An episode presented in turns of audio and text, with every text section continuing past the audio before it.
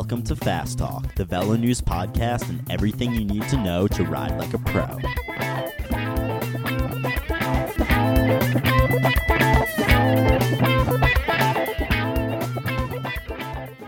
You got this pyramid, and pyramids are very stable because of the base.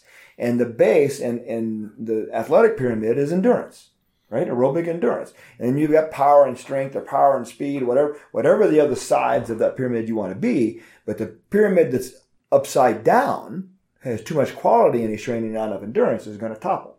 So that's, you, you, you kind of get that visual, especially for that young athlete. So you're talking about these riders that are training an hour a day but bleeding And from the eye blasting sockets every- every, time. every day. The lunch ride is the lunch race, Monday through Friday, and then they go out and get their ass kicked on Saturday. Duh, right? but they can't figure it out. Welcome back to Fast Talk, the Velo News Performance Podcast. This week, on top of your usual hosts, myself, Velo News coach Trevor Connor, and senior editor Caley Fretz, we are joined by two good friends. Dr. Andy Pruitt, a guru of bike fitting and cycling medicine, and a co-founder of the CU Sports Medicine Performance Center, as well as Rob Pickels, the head physiologist at Pearl Izumi, also known as the illustrious Mr. Pickels. Perfect. Two serious experts with us this morning. That's right. Having these two here is a little special for me because half of what I know about cycling came from countless hours distracting them from their work and just getting them to talk shop. So for this roundtable podcast, Caley and I just wanted to share an hour with you of basking in their knowledge. We'll cover everything from how to get tested and fit if you live in Iowa, fueling on the bike, what makes pros different, and why you should change your plan even if it's working for you. So let's tap into that brain power and make you fast. And I'll ask my first question What is new in the world of cycling science? I think before we sort of talk about current trends, right? Because things are changing, we still need to remember that most training is still built off of a foundation that's well known, well researched, and well practiced. And when we're moving from that as a platform, then we can try maybe some different training methodologies. Then we can try some different altitude camps or whatever else. But if we're just sprinkling out all of these different techniques, then our training is never truly going to be very good. Or even if our training is better, maybe we don't know why it was better. And so, in the scientific mindset, we need to start from a platform that's worthwhile and build from there. So, what would you say that platform is? You know, the platform at this point is to look at energy systems as important topics of themselves. Where a lot of people are going to go out and they're going to be a runner and they want their base pace to be seven minute mile, so they go out and train seven minute mile. Well, that's training speeds. It's not looking at the physiology of the underlying situation. And this is one area where maybe lab testing is worthwhile because we can look under the hood. We can see what's contributing to that performance. And by looking in the lab and getting that breakdown, we can say to improve your aerobic system, you ought to be training at these intensities, and to improve your anaerobic system, these intensities over here. If we're just basing that based on a performance or formulas of a performance, well, then, hey, we might be pretty close. I have no doubt about it, but we might not be perfect. And there are a lot of things that go into performance. Maybe it's the person's carbohydrate availability that day was higher or lower, their performance goes up or down, or the temperature was different, or their ability to suffer that day. And so that's not necessarily the most solid evidence to base training off of, but it is worthwhile because it's indicative of what somebody can actually do when they're out in that race. See, a lot of people think that being in the lab and being outside in a time trial or a field test are mutually exclusive, and they're not. They tell us two different things. Some people say, well, why lose, why spend more money for a lighter bike? You could just lose five pounds off your gut. Well, I say, why don't we do both? Lose the five pounds and get the lighter bike. And it's the same thing. Field testing and lab testing, they're both useful information. The laboratory helps us understand the physiology, which is one component of performance, but it doesn't tell us the whole story. We can't determine everything within the lab, and if we could, racing would be a heck of a lot less interesting. That's right. Right. So, so we go out there on race day and we try to put that physiology along with the other things, maybe controlling our core temperature, maybe pacing appropriate strategies. That's what makes one competitor better than another and determines who's going to actually win the race. So, Rob, what do you what do you do for that guy who lives in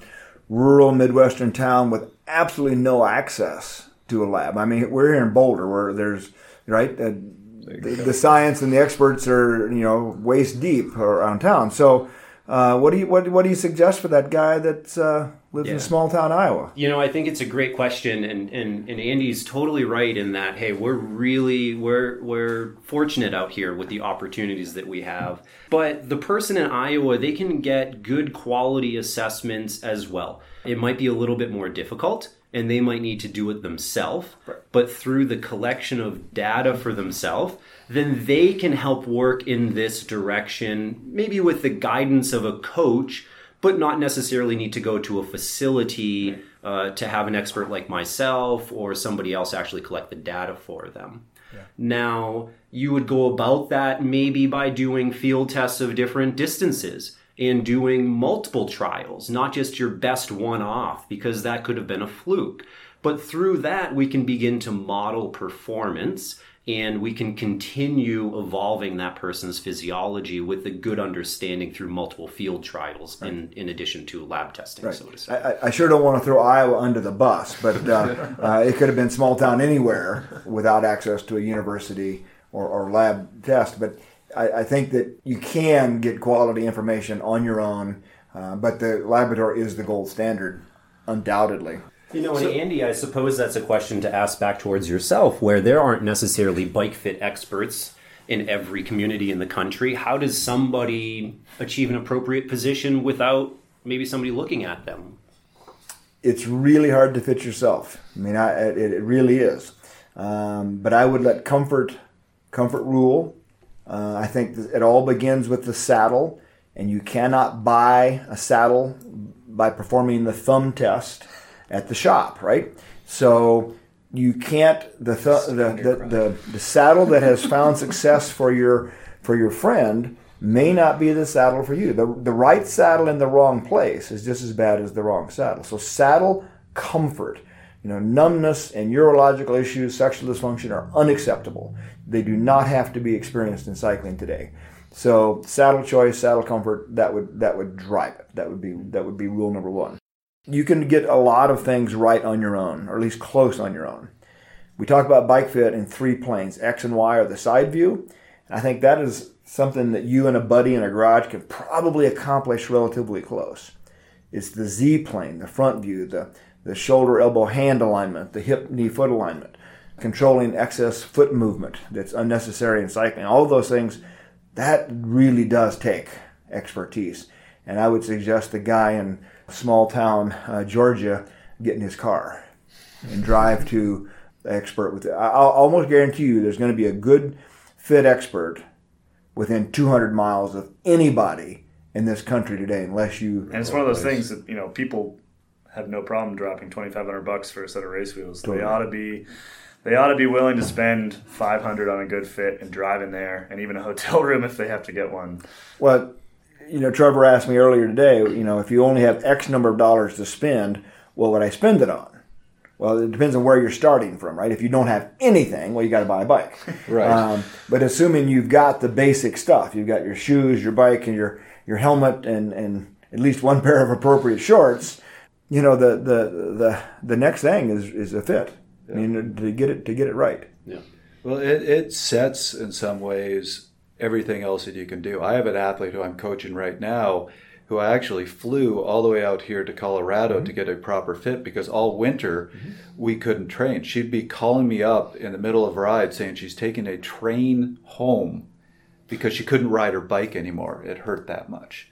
And getting her a good fit, now she actually is pain free on the bike. Now she can actually train. These things make huge difference. They do. And I think that bike fit is something, as Andy said, with uh, maybe simple cases and uh, the simple aspects of fitting, it is something that you might be able to do in your own garage with a friend or a spouse. Um, but for true important cases in bike fit, or maybe when things aren't so easy, being hands on with an expert is important. Because, uh, again, as Andy said in the beginning, the evaluation of somebody's body is very important. And that's how we need to define what somebody is going to look like on the bike is the pre-evaluation before they even get there. Whereas on my side of things in the physiology world, that's something where, you know, perhaps a remote coach is totally worthwhile. and you can do the field test and get your data to somebody else for help with analysis, you don't necessarily need somebody there watching you do your effort. You can do that from afar. And so there are two different realms in that regard. Um, you know, so the, the small town person for the physiological side of things, they're in a slightly better place. For the biomechanical, if they're a, a tough case or they have special needs, they need to get out of there and into a larger location or just somebody with a with a bike fitting expert. Right. You were talking about lab testing earlier. Uh, I'm interested what exactly you get out of a, a sort of a full lab test. You know, go and see you, for example, versus what you can do on your own Yeah. with a power meter and heart rate monitor. What what what what additional what additional information are you getting out of your testing? Yeah, in my opinion, it's the lab test allows us to look under the hood. It allows us to help explain why we achieved something. If you're doing a field test, we know that you achieved it, but it's kind of a black box. Was it anaerobic contribution being high? Was it aerobic contribution being high? What, what's the situation in you in a particular case? Being in the lab, we get to break that down. I get to look at lactate concentrations. I get to look at your fat oxidation, your carbohydrate oxidation. I get to look at your cycling economy and your efficiency such that we know what is it about your motor that's being successful and what is it about it that we need to tune up. Maybe you have, you know, great spark plugs, but your spark plug wires aren't very strong. We can kind of determine the difference between those things and help you as an individual people can go out and they can do a 20 minute test, right? That's a normal thing for people to determine their FTP. And, um, you know, for me, I can far exceed in 20 minutes what I can do for an hour because I'm a very anaerobic individual. And a 20 minute test is not a very good representation of what my FTP truly is.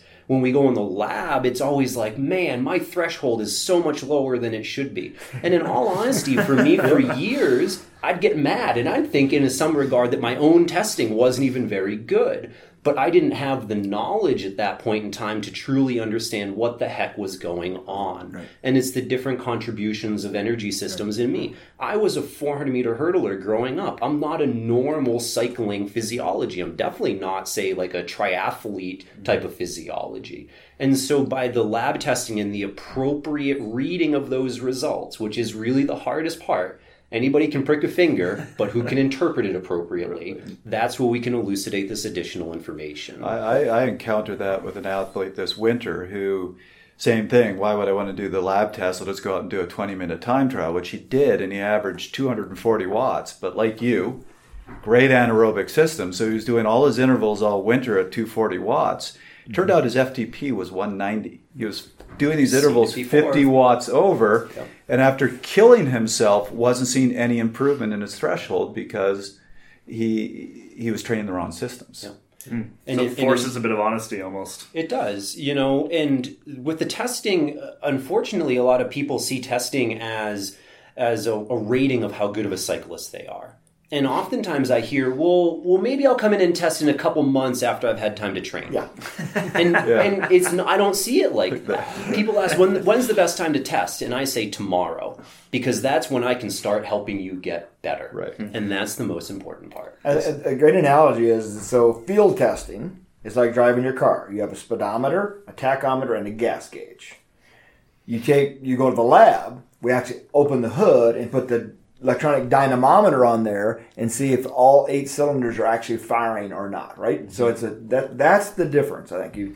Yes, we can all watch our speed. We can watch our heart rate, and we know when we're out of fuel. But we can't open the hood and put the dynamometer on there and actually measure if all eight cylinders are firing. I mean, and even speaking of being out of fuel Love that through lab testing, we can help determine exactly the caloric intake that people ought to have. Yep. You know, and I was talking with a guy this morning and, and you know, kind of making recommendations before I came here. And, and he said, but I never bonk, so my fueling must be good. Well, bonking is the end of the line. You bonk when you're done for. You know, and performance was suboptimal prior to that. And through looking at you know somebody's cycling economy the ratio of fat and carbohydrate that they're utilizing determining what they have for stores inside of them we can come up with a plan moving forward with optimal performance in mind. And optimal isn't necessarily eating as many calories as possible. That leads to gi distress. It's more food that you have to carry. That's not good. But it's also not eating as little calories as possible either. It's finding the appropriate balance for you one thing that we look at more in a research sense or more in uh, specific cases is somebody's actual glycogen status within their muscles. And we'll do testing, and I'll get this inkling that maybe they're a little bit glycogen depleted based on some stuff that I see in their testing.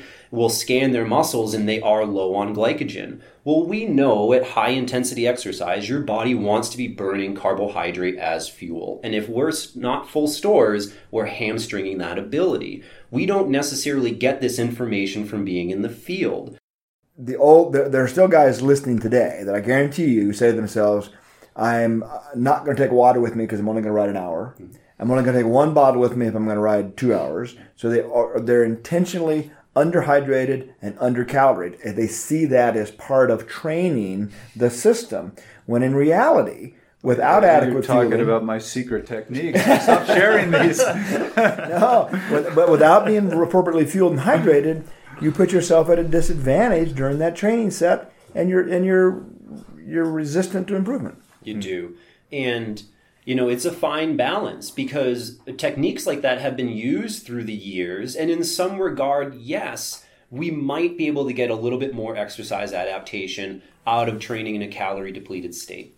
But it's very difficult, and I'm reluctant to even say this now. Hmm. It's very difficult because it often leads to bad things. If we hmm. do the exact same workout once in a well fed state and once in a carbohydrate depleted state, our cortisol response goes up. Our stress hmm. hormones increase after we do the underfed workout. Mm. Now, oftentimes people, unfortunately, will take one idea that has been told works and they'll apply it to every workout that they do. Right. And when we give people sort of this tool they often over apply it. And they say, well, every morning I ride an hour on the trainer without eating before I go to work, and then I do my real workout later in the day. Well, that's really stressful on your system. And if you do that day in and day out, you might be fine for a week or two weeks, maybe even a month, but at some point, stuff like that catches up to you. And so, yeah, for the most part, the best recommendation is to be well fed and fueled all the time because you're going to get 95% of the adaptation, but with a lot less risk for something like overtraining. You overtrain, your performance is terrible at that point. Nothing was worth it. So this is something we've heard about quite frequently, actually, from the pro ranks, which I think is somewhat surprising. And, that, and actually, I think uh, I hate to single out Jonathan Vaughters, but I also sort of enjoy singing, singling out Jonathan Vaughters. Uh, he's talked about a number of, of his riders over the last couple of years using that, yeah. you know, going out on really long rides with minimal food. Mm-hmm. You're saying that that's, at least if not carefully controlled, probably not a, generally a good idea. Carefully controlled, I think, is the operative situation. Yeah. If you're doing that once a week, sure, you're probably okay. You're doing it less than that, not a big deal. You're doing it more than once a week, you're opening yourself up for an increased risk of an adverse event. Hmm. It needs to be on the right day of the week too. You Correct. can't be in a recovery state, Correct. right, from a big effort and think, okay, now now I'm going to spend 300 calories without repaying the bank mm-hmm. and for weight loss, right? So I think about Jonathan's guys. Right. A lot of them are attempting to be climbers, yeah. and weight control is crucial for them. Mm-hmm. The old European model. I mean, my son raced in Belgium for three years, and, and his guy, his his coach and manager would send them out every morning for an hour ride on an empty stomach, almost every day. Yeah. Right. So it was crazy. So you're actually seeing there's there's been a whole bunch of research put out by Dr. Uh, John Hawley. He looked into this, and, and yeah, what was interesting, you saw a, a higher physiological response. You saw a higher upregulation of the PGC1 alpha. But at the end of the day, there was no performance improvement whatsoever yeah. from doing this. I mean, you know, I want to touch on one point from Caley really quick. When he brought up Jonathan and, and maybe just pro riders in general, uh, we have to keep in mind that the physiology of pro riders is a lot different than it is of the average person. Good Yep. And when I'm looking at somebody in the lab and we're looking at carbohydrate and fat burning rates, The pros are burning up to uh, you know a few hundred calories worth of fat. So that means they're using carbohydrate at less rate. And we all have limited carbohydrate stores. So they're physiologically set up to ride for a few hours before they run out of their carbohydrate bank. Where the rest of us who aren't as strong mitochondria, aren't as strong metabolically, we're going to run through our carbohydrates much quicker because they're a larger contribution. Okay. Mm. So what pros can do, and let's be honest, pros are different. Otherwise I'd be a pro if I was the same as them, you know. Pros are different. You certainly um, know enough, right? I know enough, yeah. and it, it genetics get in my way. um, you know, they're different. We can't, you know, we can look at them as the gold standard, but we can't do everything they do because it might not work for us. Right. Now, to get on to Andy's point, being appropriately fed doesn't mean being overfed. We can run a deficit. That's not a big deal. We can maybe run a little bit more of a deficit if tomorrow's workout isn't important, right? We're going to eventually eat those calories, refill those glycogen stores. But if we run a huge deficit today because we're doing this depleted workout and tomorrow we have a race, or even a few days from now we have a race, because our glycogen gas tank is low, our performance isn't going to be very good. And we do not replace this stuff overnight. We're looking 48 hours maybe to get back to full glycogen stores. And so we need to keep all of that stuff in mind. It's back to the appropriateness of this. Everything is a tool. Intervals are a tool. Uh, depleted workouts are a tool. We have to use those tools appropriately. We can't fix every home project with a hammer. Okay, we need wrenches, and we need to use wrenches appropriately, not hammer on things with them. I was just asked to be a, a keynote uh, speaker uh, this summer at a training conference, and my as the keynote, you kind of get to get to do interesting things. And they asked me if I would kind of recount my vision of technology that's changed over my 40 year career. And in, in, in pursuing that information, I've had I've had it's really been a lot of fun to think about the early days of bike racing, and all of the training was based on the experience we had from track and field, or some European model, which was really not founded in science. so to see the swing we've made in four decades to technically driven, science driven training, and that almost everybody has access to power meters and heart rate monitors and, and adequate coaching. It's really an interesting thing that everybody can within can afford this technology that, that Rob's talking about. Everybody, even the guy in the small town in Iowa, has access to buy a power meter and a heart rate monitor, those kinds of things. So how do you use them? How do you learn how to use them? Most people have power meters on their bikes, and it's nothing more than a speedometer, right? It's it's entertainment it's for their ride. Arm. yeah, it's, it's, it's, it's entertainment for them. It's something to stimulate them while they're out there. But I think a power meter and a coach, if both used appropriately, give us permission to go slow when we're supposed to go slow and tell us when we're going hard when we're supposed to be going hard and also tell us when we think we're going hard and we're not yeah. right when we're in that that low calorie state or fatigue state where today's supposed to be a x workout and i can only do minus x mm-hmm. so coaches and technology both can give us permission to do it right. But if you if but you have to listen to your coach. So this brings us full circle to actually a question that I really wanted to ask both of you, and, and, and I think that's the hopefully the key message for today is going back to that Iowa rider, and we do love you, everybody in Iowa. um, the bus rumbled over everybody.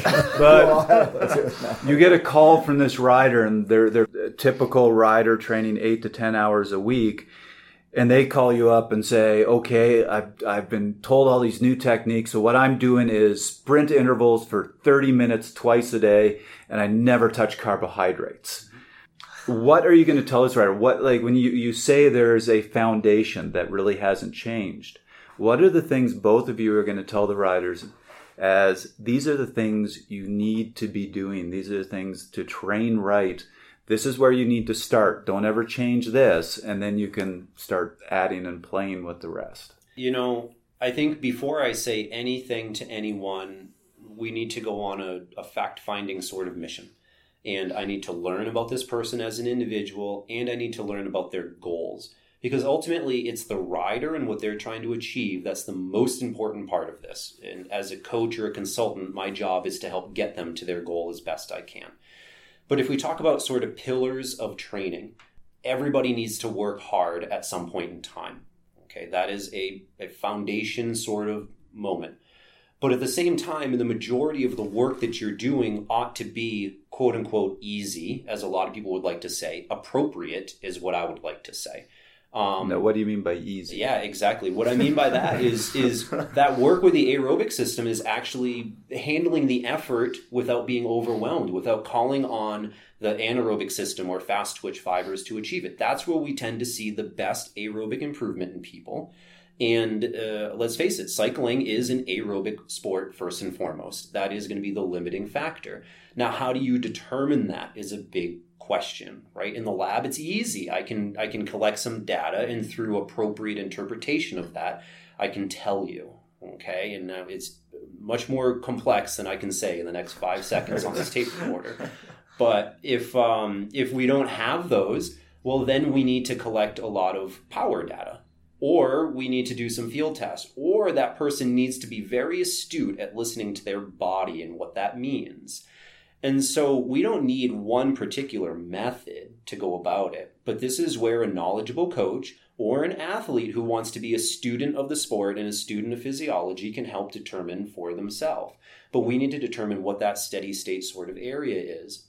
We can be, you know, just utilizing formulas based off FTP if you have an appropriate FTP number. But the question is, is it appropriate or not? And, you know, doing a, a one off best sort of effort that you can never touch again on a power meter that wasn't calibrated appropriately, it doesn't give us good information. So that's where working with somebody who is knowledgeable is able to determine what's appropriate and what isn't. And I know in some regard, I'm talking in relatively vague terms, but I also have a difficult time without an individual telling them exactly what they need to do sitting in front of me. And maybe that's the lesson is that there are a few things out there that are just going to work for everybody. Yeah, And you so, know, you know, taking your training out of a book or trying to take just one one example and apply it to yourself is maybe not the best idea. Yeah, I mean, the the pillar is the majority of your training, at least fifty percent, ought to be in that appropriate aerobic area. I can definitely say that to mm-hmm. everybody, but I can't necessarily tell Andy or Trevor or you, Caley, exactly what your heart rate or your power should be just by looking at you. It's just too difficult to know. You've tested me enough times. You probably could tell I me. have you probably could It's test me. true. So I, I, You've also tested me, but you usually I just have. shook your head and walked away, so you still haven't given me an answer. He says to me, "You're really good for an old guy." That's what he says It's all me. relative. but but uh, hist- uh, going back to my historical um, view of things again, we always talked about the athletic pyramid, right? So you've got this you've got this pyramid, and pyramids are very stable because of the base, and the base and and the athletic pyramid is endurance, right? Aerobic endurance, and you've got power and strength, or power and speed, whatever whatever the other sides of that pyramid you want to be. But the pyramid that's upside down has too much quality in his training, not enough endurance, is going to topple. So that's you, you, you kind of get that visual, especially for that young athlete. So you're talking about these riders that are training an hour a day, but bleeding And from the eye blasting sockets every- every, time. Every day. The lunch ride is the lunch race, Monday through Friday, and then they go out and get their ass kicked on Saturday. Duh, right? but they can't figure it out. So the really good athlete, the coachable athlete, rides alone a lot because they've got a script that they're going to follow that day, Yep. and that's not social. And and their teammate may be in a slightly different program. So at my age, there's a bunch of old guys that ride, and we all ride, and we all try to hurt each other, right? So we, I can tell you that Saturday and Sunday are going to be hard. I got to figure out my Monday through Friday so that I get my endurance in during those during those days. So that lunch racer uh, needs to be careful. And, and I know that, that that base pyramid, like Andy just described it, it's not the new sexy thing. So this gets back to our original question: is, is what, what like you know I I speak to and, and sort of live in, in this in this pro cycling world that has a lot of discussion of things like reverse periodization, which I don't personally totally understand, and we hear a lot of things out of like Team Sky saying, "Oh, we're we're, we're doing this new thing that's going to totally revolutionize training." Uh, Kerrison said that recently. There are definitely if if you're sort of the lay person, you hear all these things like you could you could get the impression that training is about to change very dramatically, and, and we just haven't heard about it yet. That doesn't sound like something you agree with. I'll, gu- I'll, gu- I'll guarantee that it's not. Yeah. For most people, the tried and true stuff, if done appropriately, not just thinking you're doing it appropriately, but truly doing it appropriately, are going to get you 85% of your maximal adaptation with relatively little work or thought. And you know what? If we do include methods like, say, reverse periodization or minimal gain sort of things that Sky is going after, sure, they very well could be eking out a couple extra percent. They have entire teams of scientists working on this. They're millions of dollars in budget. You and I don't have that for us as individuals. It's important for them, mm-hmm. right? They're professional athletes. They're looking to do well for their sponsors. They're looking to, you know, create this business sort of situation. But there's probably danger in taking what you think they're doing and Right. trying to apply it to yourself. Definitely. Yes. I think changes in technique work because you've been following a certain program for X number of years. You've developed those energy systems by that technique. And then you change coaches or you buy a new book and you and you change them, you may un, you may tap into an energy source that you didn't you weren't training before. So there there is there is purpose in training uh, ch- excuse me changing training purely for the sake of changing it.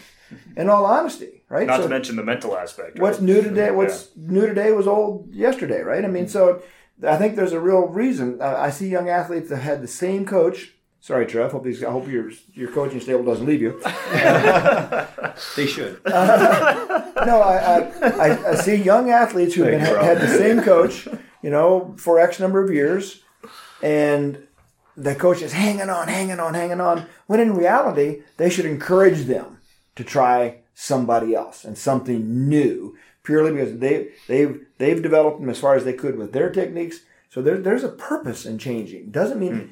so new is a relative term right mm-hmm. new can just be different Right. And at the same time, you know, that coach in himself should not be applying the same technique to all of his athletes Correct. at all the times of the year. but you know better exactly, exactly. You know, and and that's you know, I said that a pillar is that at least fifty percent of your time should be in that appropriate aerobic zone. But with you know athletes that I'm working with, sometimes it is only fifty percent, and sometimes it's eighty-five percent of what they do based on what I'm trying to achieve with them. And January and July are two very different months when it comes to racing, and we need to be working in different ways to get there. And so, yeah, change is very important. If we do the exact same technique every day for the rest of our life, then we're going to hit a plateau, let's be honest. And then we will change and we'll we'll do something different, say CrossFit. Mm-hmm. You know, and and we'll unlock this new sort of potential within us because we started including more high intensity intervals than we had ever done before. And so we removed a different limiting factor exactly you know and but that's not to say that crossfit is the best training method. It's just to say for that person who was missing that aspect they found their key at least for that time being. Hmm. Anybody that walks out the door after a consultation with me i tell them within 3 to 6 months my recommendations for you are going to be different than they are today because i hope that you're a different athlete based on the training that you did. Hmm. I go to at least three different Pro Tour camps a winter, or three different teams a winter in multiple camps. And I've seen over my 40 years that at times teams all have individual coaches. And that is, I've seen that to be successful. I've also seen teams not allow any individual coaches and everyone is coached by two or three people within the, the team's staff. I've seen that be successful. I've also seen it all be a nightmare across the board. So um, I think what Rob said is really crucial that, that not one formula fits fits all athletes, and, it, and that formula should change, no doubt. And it changes based on what you're trying to achieve as an athlete. Are you wanting to be a time trial specific person? I'd train you differently. Are you trying to be a climber? Are you trying to be a sprinter? Or are you, say, a runner or a triathlete? You know, all of those um, events have different needs uh, for good performance. And as we were kind of getting to before, different body types or physiology types, they're just going to be successful in different areas. It doesn't mean that you can't be successful. So to flip that around, what I'm hearing from you is definitely even within an athlete, what was right for that athlete in 2013 might not be right now. That you you have to be changing what you're doing. So so to flip that around as coaches and doctors working with the athletes, has there been anything recently where you just went, "Wow, I need to change what I'm doing"? For me personally, as a physiologist, as a coach, you know, it's it, I'm I'm maybe I'm a funny individual where um, I was a great hurdler and I achieved a lot of success. I've competed on the national stage in that event. And I've moved over to cycling. You can't hurdle when you're 32, 33, 34. I'm 34 now, I think. You know, and so cycling for me has always been experimentation. That's what I like about it. I love cyclocross in a sense because I love experimenting with different lines through this corner, with different tire pressures that's the science side of me. How And- low the hurdles are. yeah, I am great at barriers. um, you know, but I almost every year for myself change my training just to see what happens. Because you know what? I'm never going to be a great cyclist. I'm always going to be a mid pack Colorado Cat 3 in cyclocross. Let's be honest here but I want to know, well, what if I do um, maybe block periodization, where I'm doing, you know, a week of really hard workouts followed by three weeks of not as many intense intervals, you know, just to see how it works for me, you know. And then, um, you know, kind of recently, I've been into this sort of um, rides with a lot longer blocks or a lot or blocks with a lot longer rides in them. You know, maybe two really long rides per week, and then the fillers are just kind of an hour or so just to try different sort of things. I've found stuff that works for me and stuff that doesn't. You know, um, with this longer block, hey, I've certainly gotten better at longer mountain bike rides. Like, go figure, we kind of saw that happening. You know, and, and so the experimentation, I think, is fun for the sake of experimentation. But I'm okay personally if a season doesn't go quite as well because my training was bad because I got to learn that that was bad training. But for some other people where performance is the most important thing, it's a little harder to experiment like that because you run the risk of doing something in, inappropriate for you. But Rob, is there anything new in in your literature on on how long it takes to peak and how long a peak can last?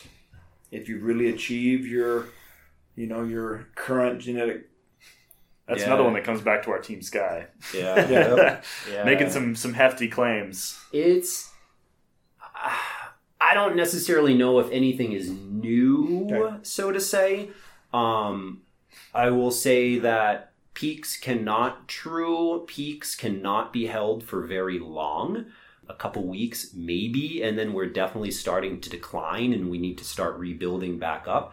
And things like that make planning of our racing season very important. You can't be good at the beginning, the middle, and the end of the season. If you're trying to do that, you're going to be mediocre at all three. And then, especially if you're trying to ride road and cyclocross and do these multiple sort of sports, right?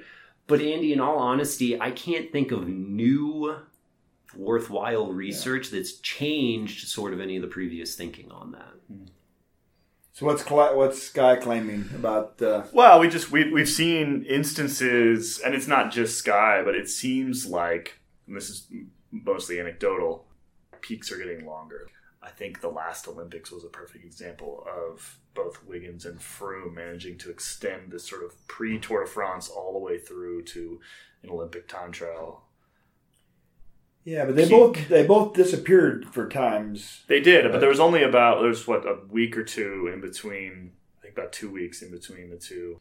We just heard again, mostly anecdotally, like Yeah. riders just just coming out and saying, you know, I'm going to be fast for this whole period. Mm-hmm. It seems like that is a trend lately, and, and again, you know, there's no, there's very little, there's there's no real science to back that up other than just what riders are telling us. But it does seem like they they believe they've figured out a system where they can hold a peak a little bit longer. I, I think that the question is really what do we consider a peak? What performance improvement above baseline are we calling within that?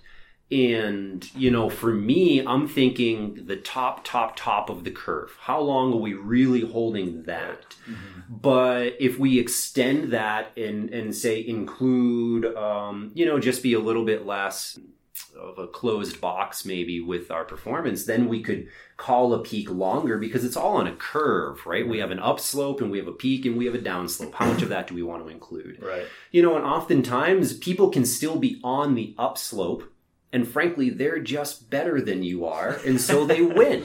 They're Right. not at their peak yet. Or even on the downslope. I mean, if Or we're, if we're talking, if we're talking Wiggins, Right. maybe he wins Exactly. Olympic gold, even though he's Yeah. on his way back down. That that Yeah. was the question. Were they on a peak or were they just at ninety five percent and their Yeah, ninety it's still five good percent could beat everybody else? Exactly. Right. And that's what we see in local racers, where you know th- there'll be a um, maybe a, a racer that I work with, so I know what his training is, and I'll be talking with another racer who doesn't know that person's training, but they say such and such must be peaking from the beginning of the year because he's always beating me in August.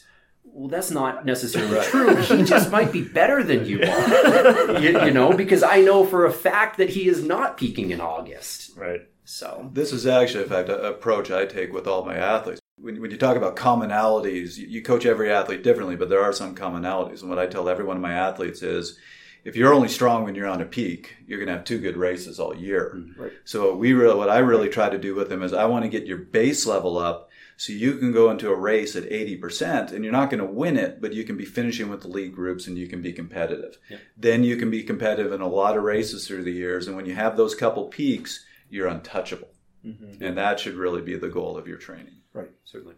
So, please. So one, Yeah. one last thing, I think from the medical practitioner side of things, talking about peaks, you know, I think it's a the, it's a knife edge between being healthy and not healthy. Yep. So we talk about you know athletes are healthier. Well, if you stay just below your peak, your your immune system is strong. When you hit your peak or you go over the top, and you're suddenly fighting illness all the time. So I'm trying to give our listeners a, a clue to when the, maybe they've gone over the top, other than just performance. So your weekly time trial time starts to suffer. Okay, you're probably not recovered. You're probably you know on, on the downside. You better think about your training. Most most masters tend to train harder when their performance falls off, and that's a right.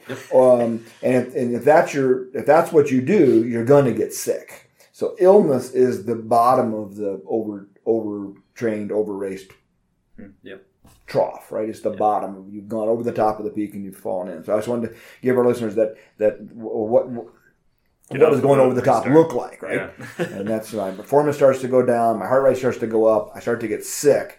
You, you, if you've gotten sick, you've gone too far. Right. Yeah. And, you know, we're looking at peak, you know, try to draw this as a visual representation, right? Peak is sort of a curve, and the very top apex of that curve is 100%.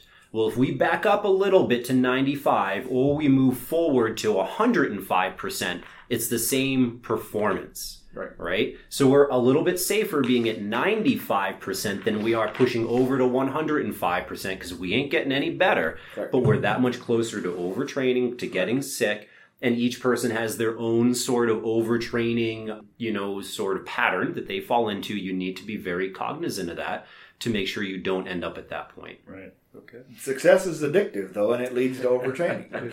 Physiologically, how are pros different from your average amateur besides genetics? That's what makes them different. Yeah, fair Yeah. enough. Genetics, genetics. In some regard, we could we could sit here with a laundry list of an hour's worth of differences, right? What I'll say is, for the most part, pros just have a higher amplitude of the things that we want to see in regular cyclists. They'll have a little bit more, at least in pro cyclists, right? We're talking about endurance athletes here. They'll have maybe a slightly higher percent of slow twitch fibers and they're going to have a higher percent or a higher density of mitochondria and a better blood supply. All of these things that help them do work aerobically. Pros are probably going to be better responders to exercise, right? Where they can almost do any exercise and man, they get leaps and bounds better because their body is just set up to create those proteins or their DNA encodes a little bit better. And so uh, there are certainly measurable differences where um, oftentimes people, you know, say take like Evie Stevens, for example. She was a tennis player, right? Mostly an anaerobic sort of sport. She got into cycling later in life, and she very quickly made it to the top of the sport. Right? She had this natural innate ability to get there, and she reached her potential through good training, through hard work, and everything else you can certainly find people who are low level, maybe they're continental pros, because they don't have quite as good genetics, but man, they work their butt off and they're really getting all the potential they have. You can find other continental pros that should be international pros, but maybe they don't have the work ethic. Maybe they haven't done the right workouts for them. Or you have the combination where people really get up high. You know, and that's, we'll see high VO2 maxes and great economy. You need both to be a pro most people like myself, I have a great VO2 max, or it's mid 70s at the very least, but my economy's not very good. So I'm just using more oxygen, you know, I'm spinning my legs, so to say, and I'm not quite getting all the work out that a pro would be getting.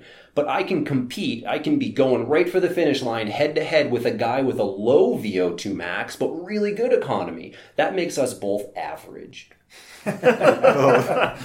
So, Dr. I mean, you've you've discovered a lot of, of, top pros. Was there anything that you just said that, that you saw early on that you said that this distinguishes them? Like I can tell this person's going somewhere.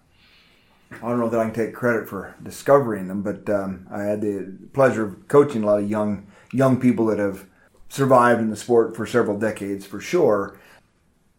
What's really interesting about cycling is that we don't all look alike. If you stood Peter Sagan next to some typical little climber in last year's Tour of California. Yeah. Right. Um, Dombrowski. Yep. So you got Dombrowski standing next to Peter Sagan, but yet who won the Tour of California last year? Peter Sagan, right? So um, there's a guy who is tough as nails and has an incredible anaerobic system. He was a good sprinter, good mountain bike racer who has turned into a multi-day racer who's turned into a guy who can get over the climb. So he has that best of both worlds with the psychology that goes with it. So what I really like about cycling is that we don't all have to look alike. We really don't. And then there's there's Cavendish, who's this little tyke of a guy sprinting against Marcel Kittel, who's a who's a giant of a guy. So it was Cav's aerodynamics. He was like a bullet where he could compete with guys with with watt outputs 30% higher than his. So that's what I really like about cycling is that you can uh, use this mechanical tool as a great equalizer. Mm. I like cycling because it lets a lot of different people have a ticket uh, to the dance. I think that that's why I was drawn to cycling as well. I mean, I was a hurdler growing up for years and there's a large technical component to that race. The, the winner of that race isn't necessarily the fastest runner. Right. It's technique plus uh, physiology, so to say, plus grittiness and determination. You know, and as Andy was saying, I mean, cycling is, is such a multifaceted, complex situation that it's very difficult to predict.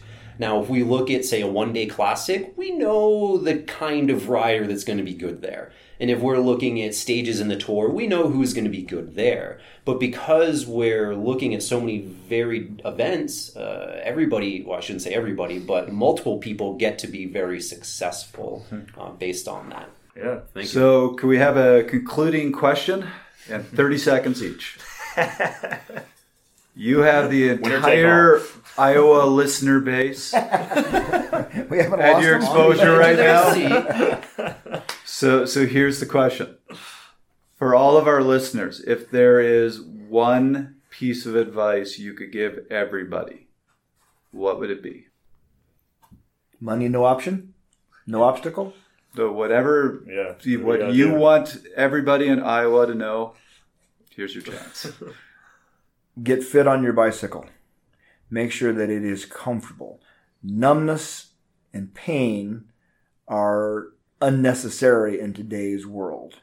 Um, get comfortable on your bike, have the right equipment, uh, and then build your base. Train appropriately. So if money is not an obstacle, get a really good fit and either get a good coach or buy a library, not just one book, but several books that you can read from and, and pull the pearls out of which work for you. So good fit, good advice, listen to it. For for me, the number one advice that I have is is being honest, um, because that's where everything is built off of.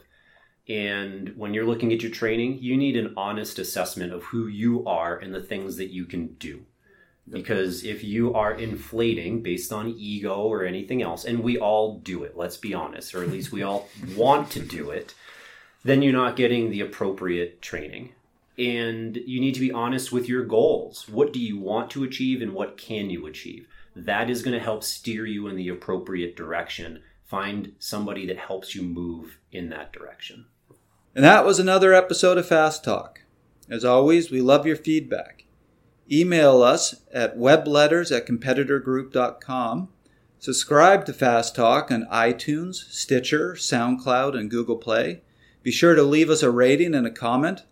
While you're there, also check out our sister podcast, the Velo News Podcast, which covers news about the week in cycling. You can hear Caley share her thoughts on that one as well. Become a fan of Fast Talk on Facebook at facebook.com slash velonews and on Twitter at twitter.com slash velonews. Fast Talks produced by VeloNews, which is owned by Competitor Group. And thoughts and opinions expressed on Fast Talk are those of the individual. In this case, the opinions we got are probably pretty good ones. So, for Caley Fretz, we'd like to say thank you again to Dr. Andy Pruitt and to Rob Pickels. I'm Trevor Connor. Thanks for listening.